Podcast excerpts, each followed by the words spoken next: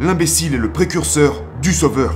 Pourquoi? Parce que vous êtes un imbécile quand vous commencez quelque chose de nouveau.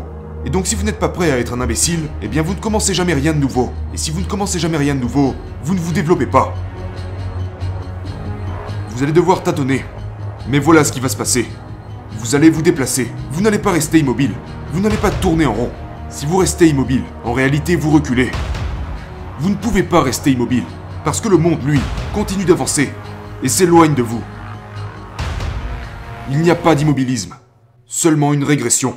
Donc si vous n'avancez pas, alors vous reculez.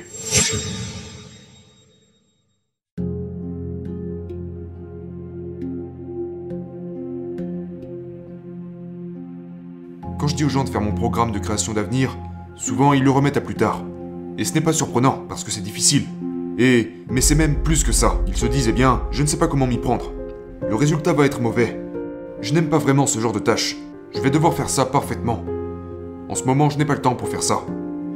Et une seule de ces excuses suffit à ne pas le faire, alors les cinq en même temps, vous ne le ferez juste pas. Alors je dis aux gens, faites-le, n'importe comment.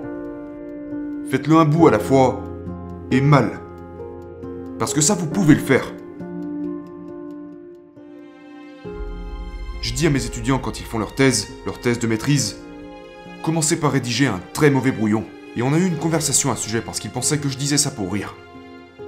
Parce que dans un sens, ça ressemble à un cliché. Ce n'est pas un cliché. Ce n'est pas du tout un cliché. Supposons que vous êtes un très mauvais écrivain. Mais si quelqu'un vous pointe une arme sur la tête et vous dit Vous devez terminer votre thèse de 100 pages d'ici lundi prochain, sinon je vous tire dessus. Et je me fiche de la qualité de cette thèse. Bizarrement, vous allez vous asseoir et terminer cette thèse. Et le truc avec ça, c'est que vous l'avez, d'accord? Vous avez quelque chose. Et maintenant que vous avez ce très mauvais premier brouillon, vous pouvez le corriger, vous pouvez l'améliorer. C'est une chose extrêmement intéressante. Et c'est de ça dont vous avez besoin. Vous avez besoin de cette première esquisse, même qu'elle soit très mauvaise. Il vous la faut.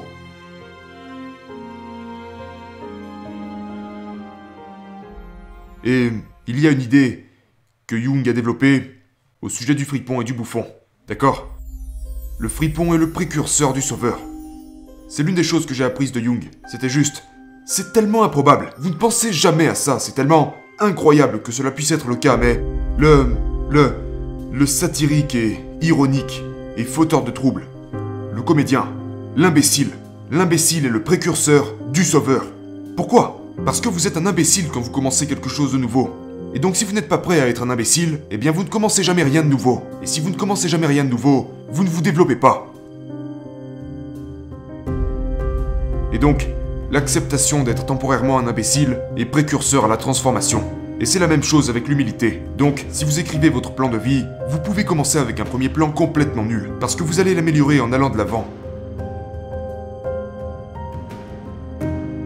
Et donc si quelque chose dans votre vie s'accroche à vous et vous passionne, et que vous vous demandez est-ce que je devrais faire ça?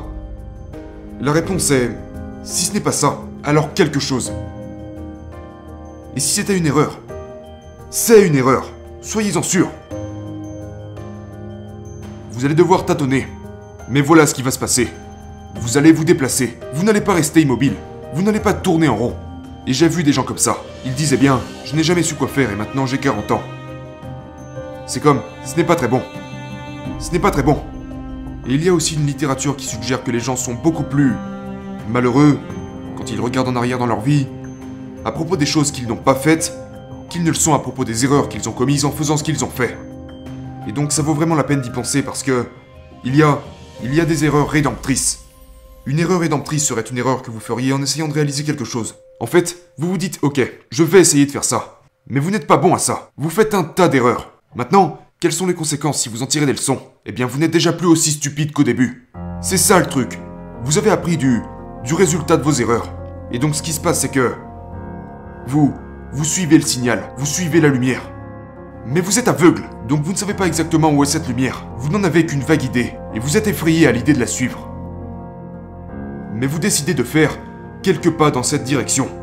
Et au fur et à mesure que vous faites des pas dans cette direction, vous devenez illuminé, éclairé et informé. Grâce à la nature de votre expérience, vous vous poussez au-delà de votre position initiale et vous vous rendez dans des territoires sur lesquels vous n'avez encore jamais mis les pieds. Et vous apprenez quelque chose. Et donc ce qui se passe ensuite, c'est que l'étoile bouge. Donc vous faites 10 pas dans sa direction et vous réalisez non, je me suis trompé. C'est pas dans cette direction. En fait, c'est par là. Maintenant, vous voyez la lumière à un autre endroit. Du coup, vous changez légèrement de direction. Vous avancez dans cette nouvelle direction et voilà ce qui se passe. Au fur et à mesure que vous continuez, au fur et à mesure que vous changez, la chose qui vous guide se déplace. La lueur que vous suivez se déplace. La lumière bouge. Ce n'est pas quelque chose de fixe. Vous avancez vers elle, elle s'éloigne de vous. Elle vous guide vers l'avant. Et donc vous pourriez vous demander, est-ce que ce que je vise ne serait pas le paradis lui-même? Et la réponse à ça est non, parce que vous n'en savez rien. Vous ne pourriez pas reconnaître le paradis s'il était juste devant vous, mais vous pourriez en avoir une lueur. Et donc vous vous dirigez vers cette lueur, et vous grandissez. Et puis, à chaque fois que vous ouvrez les yeux et que vous réalisez que vous vous êtes de nouveau trompé de direction, vous y voyez un peu plus clairement. Et donc voilà ce qui se passe. Et ça se passe encore et encore, d'accord? La lueur ne cesse de bouger. Et donc vous vous déplacez comme ça. Mais la chose qui est très intéressante, c'est que, dans tous ces changements de direction, il y a une catastrophe. Mon dieu, j'ai fait face à une énorme crise, et j'ai dû y laisser un peu de moi-même. C'est tout juste si j'ai pu me relever. Sauf qu'à chaque tournant a lieu une résurrection. Et c'est douloureux. Mais le fait est que même si vous avez voyagé, disons, 30 km sur ce chemin, il se peut que vous n'ayez avancé que de 3 km. Mais vous avez avancé de 3 km, au lieu de vous laisser tirer vers l'arrière. Là aussi, il y a un point important. Si vous restez immobile, en réalité, vous reculez. Vous ne pouvez pas rester immobile, parce que le monde, lui, continue d'avancer et s'éloigne de vous. Il n'y a pas d'immobilisme, seulement une régression. Donc si vous n'avancez pas, alors vous reculez.